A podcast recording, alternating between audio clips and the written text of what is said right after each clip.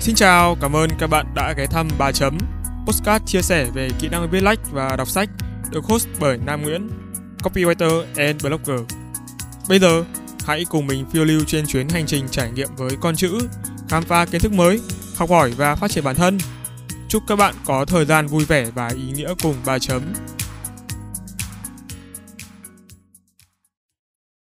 Chào mừng các bạn quay trở lại Postcard Ba Chấm.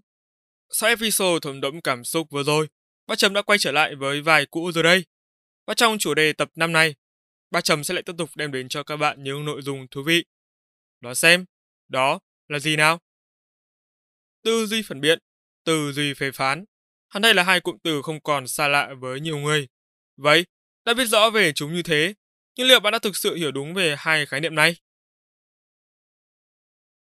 Mình tin, không phải ai trong số chúng ta cũng có thể có góc nhìn chuẩn xác về hai kiểu tư duy này.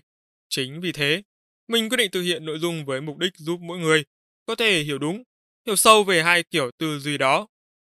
À, nếu bạn đang thắc mắc về nội dung này có liên quan gì đến chủ đề của kênh, thì hãy nhanh chóng thưởng thức podcast ngay thôi. Ok, ba chấm on!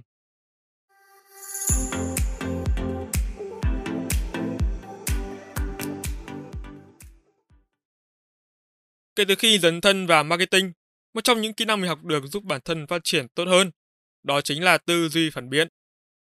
Mình bớt nhìn đời màu hồng, mở rộng tầm mắt để thấy thêm những dải màu sắc của cuộc sống, học cách đặt câu hỏi cho mọi sự việc xảy ra. Cũng chính vì thế, mình bắt đầu hình thành lối tư duy phản biện. Từ đây, thế giới quan của mình cũng thay đổi rất nhiều. Cách đây vài năm, giai đoạn hai không một năm đầu hai không một sáu, mình bắt đầu hoạt động mạnh trong lĩnh vực xuất bản sách. Thời điểm đó, mình khởi nghiệp từ việc viết review dạo, tham gia chạy sự kiện tọa đàm ra mắt sách, các ấn phẩm manga. Những công việc tưởng chừng như rất bình thường với nhiều người, nhưng với riêng mình, chúng vô cùng ý nghĩa. Tuy nghĩa được tạo ra từ chính một cộng đồng tri thức, chung niềm đam mê. Giai đoạn này cũng đánh dấu cho sự phát triển mạnh mẽ của một số hội nhóm về sách như Nhã Nam Reading, Hội Thích Truyện Trinh Thám, Hội Yêu Sách.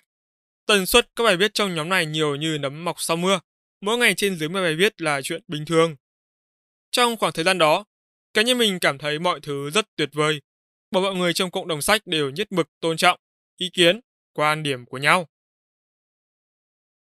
Cho đến gần đây, sau khoảng thời gian dài tập trung cho sự nghiệp chính, quay trở lại niềm đam mê lúc trước, lân la trong các hội nhóm về sách, mình nhận ra sự khác biệt to lớn. Thứ giá trị bản thân từng trân quý, những cá nhân trong cộng đồng chung một niềm đam mê ngày nào giờ đã thay đổi một cách phũ phàng. Nếu ngày trước, khi một cá nhân đăng tải bài viết chia sẻ kiến thức hay đưa ra tranh luận cho một chủ đề nào đó, mọi người trong nhóm sẽ cùng đưa ra ý kiến thảo luận, góp ý để giúp post đó được hoàn thiện tích cực hơn, thì hiện tại, họ có xu hướng làm ngược lại. Nghĩa là, công kích và chỉ trích quan điểm cá nhân, sẵn sàng phản bác và nhạy cảm thái quá với những thông tin không giống với suy nghĩ của mình. Không quan tâm đến thông điệp tổng thể, họ phó mặc, thả trôi ngôn từ cho cảm xúc nhất thời, buông những lời nhận xét mang tính chỉ trích.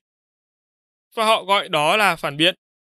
Còn mình thì cho rằng đó là phê phán. Lúc đầu, mình chỉ nghĩ nhiều người nhầm lẫn phản biện với tranh cãi. Thế nhưng sau đó mình nhận ra, đây là suy nghĩ quá chủ quan. Bởi tranh cãi vốn là khái niệm cực kỳ khác biệt so với phản biện. Chính vì suy nghĩ có phần chủ quan ấy mà mình đã rất sốc khi nhận ra số đông trong chúng ta đang hiểu sai lệch hoàn toàn về khái niệm tư duy phản biện. Nói chính xác hơn, họ thản nhiên sử dụng tư duy phê phán bằng việc công kích cá nhân và tự huyễn đó là sự phản biện. Trong số podcast này, mình sẽ giúp các bạn hiểu chính xác hơn về tư duy phản biện và tư duy phê phán. Hy vọng sau khi nghe podcast, các bạn sẽ không còn nhầm lẫn ba khái niệm và vận dụng chúng chính xác hơn trong cuộc sống. Ok, sẵn sàng chưa? Let's play!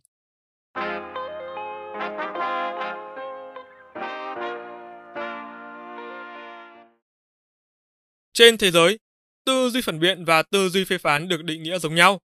Tại Mỹ và các nước châu Âu, châu Á, kiểu tư duy này đã được các nhà giáo dục đưa vào kêu gọi trong phương pháp giảng dạy trong học đường. Tuy nhiên, tại Việt Nam, chúng mang hai hàm ý khác biệt. Theo từ điển Hán Việt của cô giáo sư Đào Duy Anh, phê phán mang ý nghĩa phân định, bình phẩm, xét đoán. Còn trong cuốn Việt Nam Tân Tự Điển của cố tự điển gia Thanh Nghị năm một nghìn chín trăm sáu mươi bảy, phê phán mang hàm nghĩa đơn thuần là xét đoán.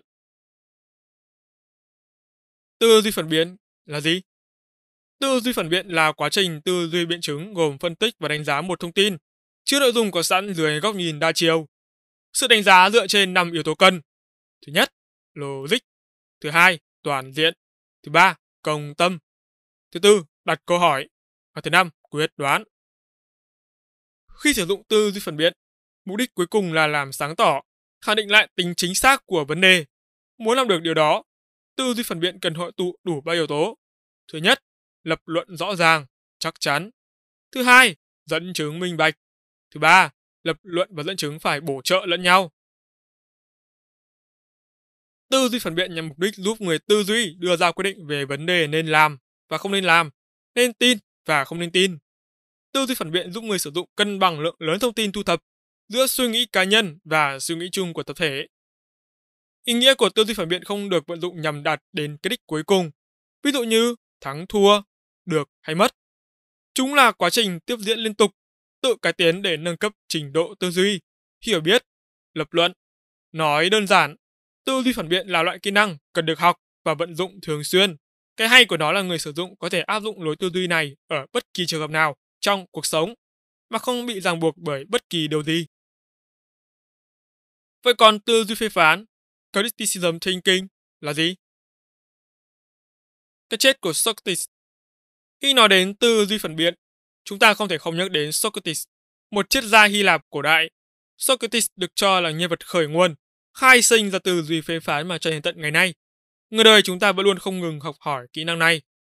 Câu chuyện xoay quanh vị triết gia vĩ đại này tồn tại rất nhiều trong các văn bản văn học hay Internet, nhưng có lẽ trong tất cả số đó, câu chuyện về cái chết của Socrates nổi tiếng hơn cả, bởi nó là kết tinh của tri thức và những bài học mà đến tận ngày nay, chúng vẫn còn giữ nguyên giá trị. Trong khuôn khổ Postcard, mình sẽ được tóm lược nội dung câu chuyện về cái chết của Socrates nhằm giúp các bạn thấu hiểu tường tận về bản chất của tư duy phê phán.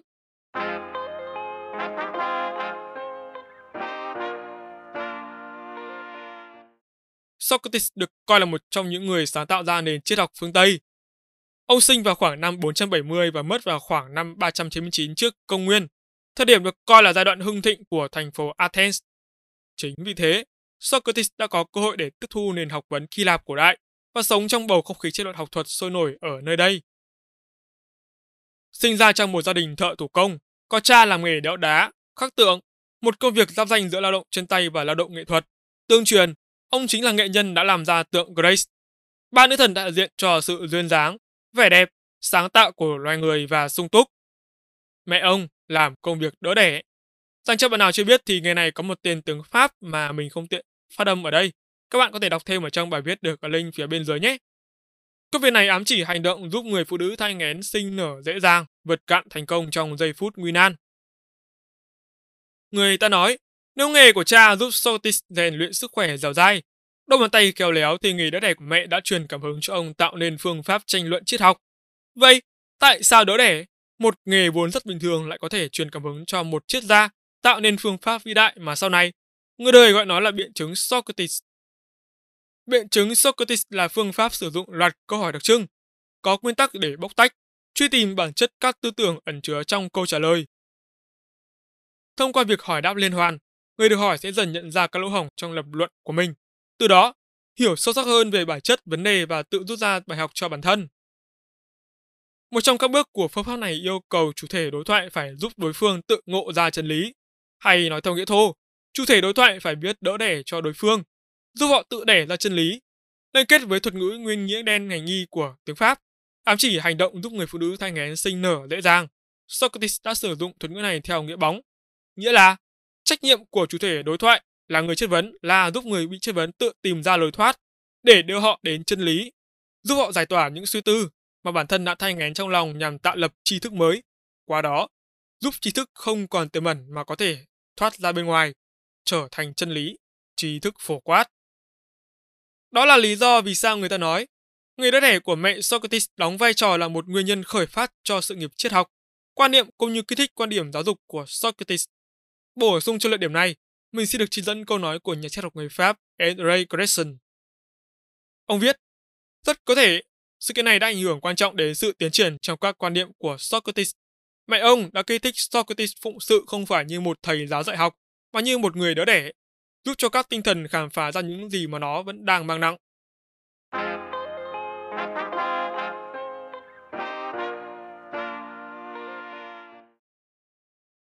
Theo tài liệu được ghi chép của nhà triết học Plato, một trong ba học trò của Socrates ghi lại, khi Socrates trạc tuổi trung niên, ông cùng người bạn của mình là Cherephon tới gặp bà đồng Phitia tại Delphi để xin lời sấm, với mong muốn biết được trong thiên hạ có ai thông tuệ hơn Socrates như lời đồn không. Kết quả, bà đồng phán không một ai thông tuệ hơn Socrates.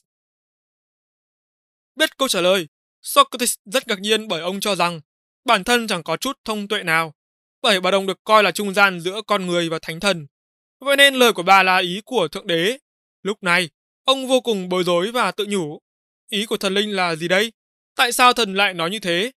Phải giải mã câu nói này của thần như thế nào? Thần ám chỉ điều gì khi nói tôi là người thông tuệ nhất? Thần không thể nói dối, bởi nói dối sẽ mâu thuẫn với bản chất của thần. Song hồi trăn trở mà không tìm ra đáp án, cuối cùng Socrates nghĩ ra một phương pháp để kiểm chứng cho những thắc mắc. Ông tư duy rằng chỉ cần tìm được người thông tuệ hơn mình, sau đó tới gặp thần để nói về người đó sẽ có thể phản bác lại lời phán của ngài.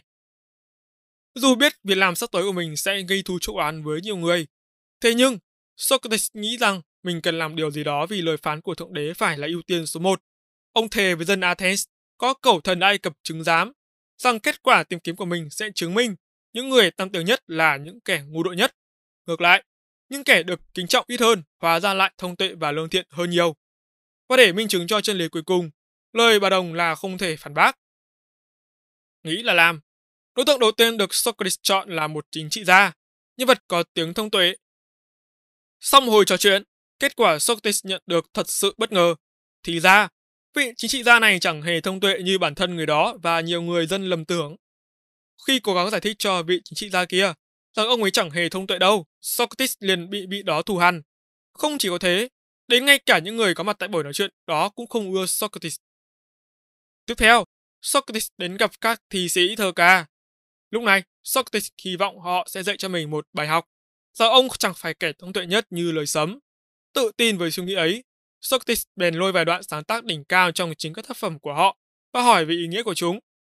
Một lần nữa, kết quả lại đem đến cho Socrates sự ngạc nhiên, bởi bên cạnh các thi sĩ kia thì đa số mọi người có mặt tại khán phòng đó đều có thể đưa ra lời bình cho tác phẩm, thậm chí còn hay hơn cả chính tác giả của chúng. Vậy là Socrates hiểu rằng trong các thi sĩ kia chẳng có sự thông tuệ nào hết. Tất cả dựa trên hai thứ gọi là thiên tài và cảm hứng. Họ giống như những các thầy bói chỉ nói những lời hay ho, nhưng lại chẳng thể hiểu rõ bản chất của chúng. Sau cùng, ông bỏ đi trong tâm trạng thất vọng, suy nghĩ bản thân hơn họ, bởi họ chẳng biết gì mà cứ lại cho là mình biết, giống như các vị chính trị gia. Còn mình thì vừa không biết lại vừa không cho là mình biết. Cuối cùng, Socrates tới gặp các nghệ nhân, vẫn giữ nguyên tâm thế cũ, cho rằng mình vốn chẳng thông tuệ và hy vọng các nghệ nhân sẽ giúp bản thân nhận ra điều đó, bởi một lý lẽ ông rất chắc chắn. Đó là họ biết những thứ mà mình mù tịt, đó là kỹ năng nghề nghiệp. Nhưng, chớ trêu thay, Socrates chẳng ngờ lần cuối cùng thử nghiệm này của ông cũng là lần cho ông kết quả thất vọng nhất. Đúng là các nghệ nhân rất giỏi. Họ thông tuệ trong lĩnh vực chuyên môn của mình, nhưng cũng giống như thi sĩ, họ tự cao cho rằng bản thân biết tất tần tật tất cả vấn đề cao siêu. Chính điều này đã che đắp đi sự thông tuệ, biến họ trở nên ngu tối. Lúc này, Socrates lại nảy sinh suy nghĩ. Liệu mình có muốn là mình, hay là người không có cả kiến thức và sự ngu tối, hay có cả hai? Sau cùng, ông tự trả lời, tôi thà cứ như tôi thế này còn hơn. Lúc này, Socrates hiểu ra, tất cả cuộc tra vấn này là ý của Thượng Đế, nhằm hứa ông đến dụng ý. Ngài chỉ mượn tên ông để làm ví dụ minh họa mà thôi, như để nói rằng, hỡi những con người, kẻ thông tuệ nhất là kẻ. Cũng giống như Socrates, hiểu được rằng sự thông tuệ của mình thực ra không có giá trị gì hết. Socrates hiểu rằng, ông được coi là thông tuệ bởi những thính giả của ông luôn tưởng tượng rằng ông có một sự thông tuệ mà những người khác không có. Nhưng, hỡi những người Athens, sự thực chỉ có Thượng Đế là thông tuệ mà thôi. Và bằng câu phán của mình, Ngài đã muốn cho chúng ta thấy rằng sự thông tuệ của con người có rất ít giá trị, thậm chí hoàn toàn vô giá trị. Và các bạn có biết hậu quả cho Socrates sau tất cả các cuộc chất vấn này là gì không? Đó là cái chết. Một cái chết để lại cho người đời sự xót thương vô bờ. Mặc dù về tổng thể, sự chất vấn của Socrates nhằm tìm ra đáp án cho câu trả lời ai là người thông tuệ nhất, hay xa hơn là khoản lấp khoảng trống trong các câu trả lời của những người được cho là thông tuệ, vạch trần bản chất thật sự của thông tuệ là tốt. Thế nhưng, không thể phủ nhận kết quả cho việc Socrates làm đã đem đến cho ông sự ghét bỏ, thù hằn của nhiều người, bởi nó động chạm đến lòng tự trọng của họ. Cứ như vậy, trong suốt mấy chục năm, số lượng người ghét Socrates ngày càng tăng cao, cho đến khi Socrates gần bảy mươi tuổi, giới hạn chịu đựng của người dân thành Athens đã lên đến đỉnh điểm. Lúc này, một công dân tên Meletus đã đệ đơn tố cáo Socrates lên tòa án, cáo buộc ông với tội danh gieo rắc tư tưởng vô thần, bài xích thần linh, thay thượng đế của thành phố bằng thượng đế của mình, truyền bá tư tưởng tự do, lôi sông phong túng làm băng hoại và suy đồi đạo đức thanh niên. Kết quả, sau nhiều năm cố gắng, nỗ lực đi tìm người thông tuệ hơn mình, Socrates đã bị kết án tử hình bằng độc dược. Ông bị đưa ra trước tòa án với đoàn bồi thẩm gồm năm trăm lẻ một công dân thành Athens. Về sau, lời tố cáo mang tính vu oan Socrates được học trò của ông, nhà triết học Plato mô tả lại qua đoạn đối thoại giữa Socrates và Euthyphro ở tiền sảnh công đường trước khi khai mạc phiên tòa như sau. Socrates nói, hắn bảo là hắn biết được lý do tại sao thế hệ trẻ ngày nay đang bị hư hỏng. Và ai đã gây ra cho tuổi trẻ hư hỏng như thế? Lời tố cáo của hắn nghe rất lạ, mới nghe đã làm tôi phải ngạc nhiên. Hắn bảo rằng tôi là một nhà thơ, hay là kẻ tạo ra thần thánh.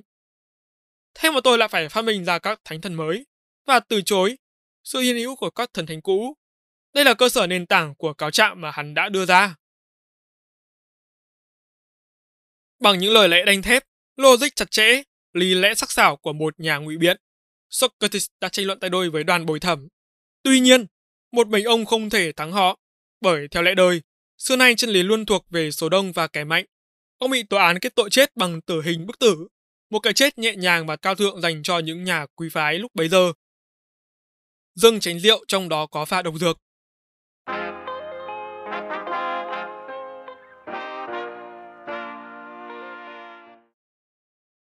Trong bài viết ở link được đính kèm phía cuối bài, mình có để hình ảnh mô tả cái chết của Socrates để các bạn có thể hình dung rõ hơn. Ở đây mình sẽ xin phép được diễn giải lại bằng lời để các bạn có thể dễ hiểu nhé. Lưu ý là toàn bộ thông tin về phần mô tả bức tranh được mình trích nguyên từ báo en tê đê Việt Nam và website Ichipro đã được đối sánh với nhiều nguồn nên các bạn hoàn toàn yên tâm về tính xác thực nha. Bức tranh này đã được tạo ra dựa trên những ngày cuối cùng của Socrates do Plato, viết bằng chữ Phaedo. Màu sắc của bức tranh đã bị tắt đi nhiều hơn về phía các cạnh và trở nên rực rỡ ở trung tâm. À, ngay giữa bức tranh thì một ông già mặc áo choàng trắng đang ngồi thẳng trên giường. Tay trái của anh ta ở trên không đang phóng ra một cử chỉ dữ dội. Và bàn tay phải của anh ta thì mở rộng trên một chiếc cốc có chứa độc dược. Ông già này là Socrates, bị chính quyền Athens kết án tử hình vì tội làm hư thanh niên và không thừa nhận các vị thần của thành phố. Socrates lúc này được bao quanh bởi những người đàn ông ở các độ tuổi khác nhau. Hầu hết trong số họ thể hiện một loạt các cảm xúc đau khổ. À, không giống với ông, người vẫn bình tĩnh. Theo Plato đề cập trong Phaedo rằng Socrates có thể đã trốn thoát trong cuộc sống lưu vong, nhưng thay vào đó, ông chọn cái chết. Ông dạy bài học triết lý cuối cùng của mình là can đảm đón nhận cái chết. Người đàn ông đang ôm chặt đùi Socrates là Crito, người học trò lớn nhất và trung thành nhất của Socrates. Và nếu chúng ta đọc bức tranh từ trái sang phải thì một người đàn ông lớn tuổi mặc áo choàng xám. Thì đây chính là Plato. Mặc dù Plato đã là một thanh niên vào thời điểm Socrates qua đời, và ông được miêu tả gần như cùng tuổi với Socrates. Các nhà phê bình thường nói rằng cách thể hiện ý tưởng và cách thức thể hiện nó quan trọng hơn nhiều so với bản thân ý tưởng. Nhìn ra phía xa hơn một chút, thì người đàn ông đang dựa vào bức tường trong cổng vòm là Apollodorus, một học trò của Socrates, người được thể hiện với sự đau buồn và buồn bã tột độ.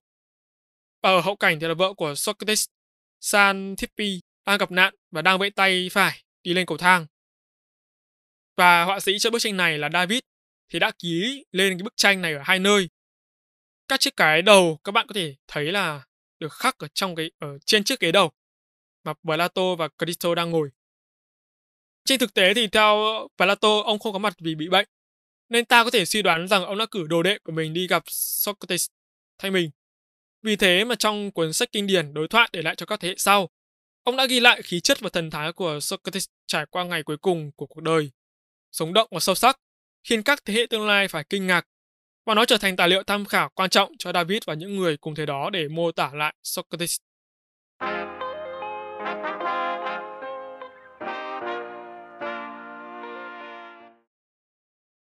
Vậy thì bài học rút ra từ câu chuyện về cái chết của Socrates này là gì?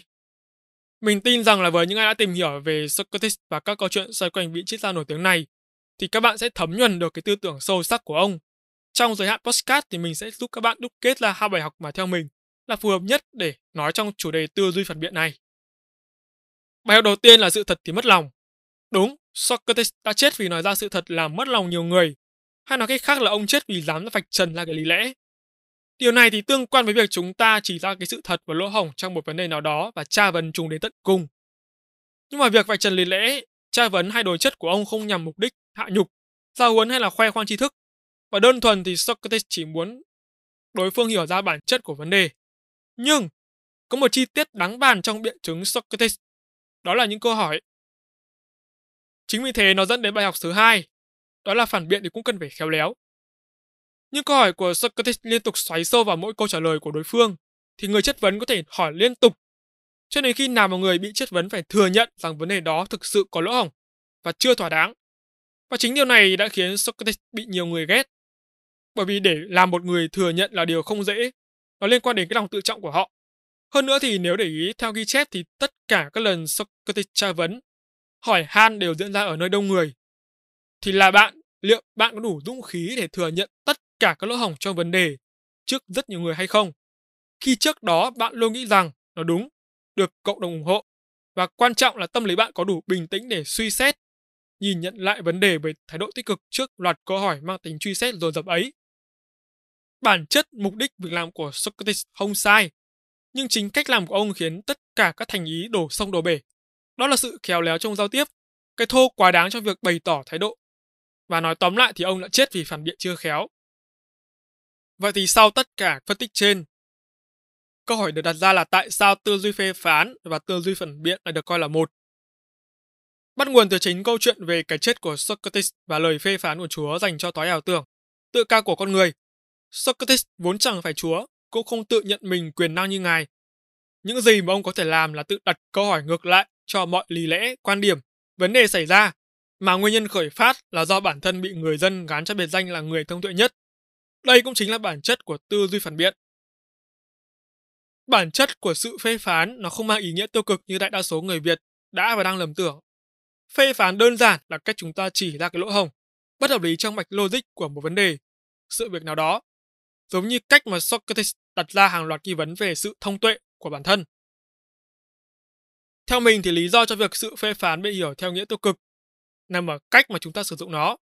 Đúng vậy, từ trước đến nay thì mỗi người luôn nhầm tưởng phê phán là chỉ trích, bắt lỗi và vạch tội. Vô hình chung chúng ta vô tình khiến ý nghĩa của phê phán thay đổi theo chiều hướng xấu. Ví dụ như việc đi làm từ thiện. Trong cái quá trình làm công việc này, hẳn bạn sẽ nhận được rất nhiều câu hỏi, thắc mắc, tra vấn của mọi người, cho đến các đơn vị báo chí truyền thông. Vậy, bạn sẽ đối mặt với những điều đó như thế nào? Bạn coi đó là phản biện, phê phán hay là chỉ trích? Nếu như bạn giải đáp được tất cả các thắc mắc, tra vấn đó từ họ trong bối cảnh hòa bình, tất cả giữ được hòa khí tích cực, đó là điều tốt, coi như là kết quả tốt đẹp cho sự phản biện và là cú tát vào mặt cho những kẻ thích phê phán. Nếu bạn không thể giải đáp tất cả những thắc mắc ấy, tra vấn đó một cách thỏa đáng, kết quả sẽ là sao? Đơn giản, bạn sẽ lặp lại sai lầm cũ, cho rằng cộng đồng và truyền thông đang phê phán việc làm trượng nghĩa của bạn. Dần dần thì cái việc mà bạn lún sâu vào suy nghĩ tiêu cực này là điều khó tránh khỏi. Tiệu chung thì bạn nghĩ phê phán và phản biện giống nhau, hay nghĩ phê phán là tiêu cực, tất cả nằm ở trình độ nhận thức, cách nhìn nhận vấn đề của bạn. Bạn nghĩ điều gì là tích cực thì nó sẽ là tích cực và ngược lại. Vấn đề luôn có hai mặt. Chọn nhìn vào mặt nào, quyết định nằm ở bạn. Để có thể phê phán hay phản biện, chính mỗi người cần phải trải nghiệm, dấn thân đi tìm hiểu bản chất thật sự của chúng. Không ngại bất kỳ điều gì, kể cả thái độ của mọi người khi họ được nghe câu hỏi chất vấn. Nói đơn giản thì khi nào chúng ta chịu được những thứ cảm giác và dám làm những công việc như Socrates đã làm trong quá khứ, lúc đó thì con người mới có thể thực sự đạt đến đẳng cấp trong phản biện và nhanh chóng phát triển thần tốc về tư duy cũng như lý trí. Vậy thì chốt lại là khái niệm tư duy phê phán là gì? Như đã nói thì tại Việt Nam, tư duy phê phán mang khái niệm khác biệt so với tư duy phản biện. Lý do khá đơn giản, do bản thân cái từ phê phán nó mang ý nghĩa không tích cực trong tiếng Việt. Phần này tuy chưa có thông tin kiểm chứng chính thống, nhưng mà với những cái phân tích ở trên thì chắc hẳn là các bạn cũng hiểu thêm được phần nào. Và có một lưu ý, từ phần này thì các bạn hãy hiểu tư duy phản biện và tư duy phê phán là giống nhau. Mình vẫn sẽ phân tích sâu hơn về tư duy phê phán nhằm giúp các bạn có sự đối sánh rõ ràng nhất. Và cũng từ phần này thì mình sẽ dùng Critical Thinking và từ chung để tránh nhầm lẫn hai khái niệm. Trên thế giới thì Critical Thinking là khái niệm phong phú đã được phát triển trong suốt hai nghìn năm trăm năm và có nguồn gốc từ giữa thế kỷ hai mươi. Theo thống kê thì Critical Thinking có tới sáu mươi tư định nghĩa khác nhau. Nhưng nếu chỉ được lựa chọn một định nghĩa thì các tính từ đó được dùng để miêu tả sẽ lần lượt là phân tích, tổng hợp, phán đoán, đánh giá và cả tư duy phản tư. Bên cạnh đó thì mình sẽ được tổng hợp một số trích dẫn về các khái niệm Critical Thinking được công nhận trên thế giới. Khái niệm thứ nhất, đó là dựa trên tuyên bố của hai triết gia là Michael Scriven và Richard Paul, được trình bày tại Hội nghị quốc tế thường niên lần thứ tám về cải cách giáo dục và tư duy phê phán năm một nghìn chín trăm tám mươi bảy, thì Critical Thinking là quá trình mang tính kỷ luật, sự chủ động và khéo léo về mặt trí tuệ, để từ đó hình thành khái niệm, phân tích, tổng hợp, đánh giá một vấn đề nào đó. Và Critical Thinking chuẩn mực dựa trên các giá trị trí tuệ, mang tính chính xác, nhất quán với các bằng chứng xác thực, chính đáng nhằm hướng tới hành động mang sự tin tưởng. Và từ định nghĩa trên thì Richard Paul và Linda Elder đã cho ra đời cấu trúc Paul Elder, phục vụ trong việc giảng dạy, đào tạo Critical Thinking gồm ba phần. Đó là phân tích tư duy, đánh giá tư duy và cải thiện tư duy. Định nghĩa số ba là định nghĩa từ Đại học Quản trị Tham mưu của Lục quân Mỹ năm hai nghìn không trăm mười bốn. Tư duy phản biện là sự tư duy có kỷ luật, tự định hướng, phản ánh trình độ cao về kỹ năng và khả năng tư duy dựa trên sự tư duy của chính mình trong lúc suy tư, để làm cho sự tư duy của mình trở nên tốt hơn. Qua cái định nghĩa trên, dưới đây là định nghĩa về Critical Thinking từ mình. Critical Thinking là quá trình lật lại vấn đề dưới góc nhìn đa chiều, tổng hợp các dẫn chứng, quan điểm nhằm phản biện lại cho vấn đề được tranh luận. Critical Thinking chứa hai thành phần. Thứ nhất, tổng hợp các kỹ năng xử lý thông tin và niềm tin. Thứ hai, sử dụng thói quen nhận thức từ những kỹ năng đó để điều khiển hành vi. Do đó, nó đối lập với một Việc thu thập và lưu trữ thông tin đơn thuần, mâu thuẫn với việc đánh giá và phân tích các thông tin đó. hai Chỉ sở hữu một tập hợp các kỹ năng, bởi vì chúng cần sử dụng liên tục. Do vậy, có thể hiểu mục đích và ý nghĩa của Critical Thinking dựa trên động cơ cá nhân là sự ích kỷ, nhằm vận dụng khéo léo các ý tưởng phục vụ cho lợi ích của chính mình hoặc một nhóm người. Vì lẽ đó, Critical Thinking có sự thiếu sót về mặt trí tuệ, nhưng bù lại, chúng đạt được sự thành công trong thực tế bởi tính khả dụng cao. Tuy nhiên, trong quá trình tìm hiểu về Critical Thinking, mình có một phát hiện thú vị, đó là khi đặt Critical Thinking lên cán cân của sự cân bằng giữa duy tâm và duy vật, thì Critical Thinking có xu hướng về mặt duy vật nhiều hơn. Nhưng đồng thời, chúng cũng bị tác động bởi duy tâm do thói quen sử dụng nhằm đạt lợi ích tối đa cho bản thân.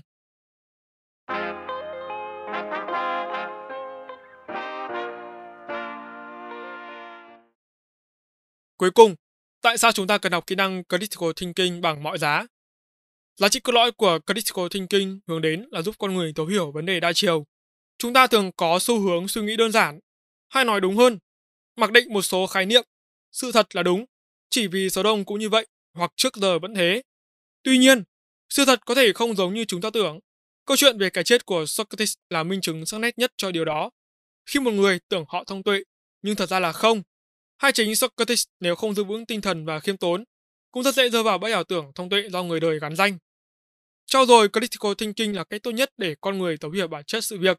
Hiệu quả của công việc đạt đến mức độ nào phụ thuộc vào lối tư duy phản biện của mỗi người. Hay nói theo cách gần gũi hơn, là cách chúng ta suy nghĩ. Và đó là toàn bộ nội dung về tư duy phản biện và tư duy phê phán mình muốn gửi đến các bạn trong số Postcard này. Qua Postcard, các bạn có thể thấy được rằng về bản chất, hai loại tư duy này hoàn toàn giống nhau. Có chăng do cách hiểu của mỗi người đang bị giới hạn trong đọc hiểu trên mặt chữ, nên mới dẫn đến những hiểu nhầm. Hy vọng sau số podcast này, các bạn có thể hiểu đúng về bản chất của tư duy phản biện. Hơn bao giờ hết, đó cũng chính là điều Ba Chấm thực sự muốn, khi mỗi người có thể hiểu tường tận bản chất chủ đề. Đừng quên nhấn follow kênh Postcard để không bỏ lỡ những chia sẻ về nghề viết, kỹ năng đọc cũng như tâm sự tuổi trẻ sẽ được Ba Chấm xuất bản trong tương lai nhé. Còn bây giờ, xin chào và hẹn gặp lại các bạn ở những số tiếp theo. Ba Chấm off.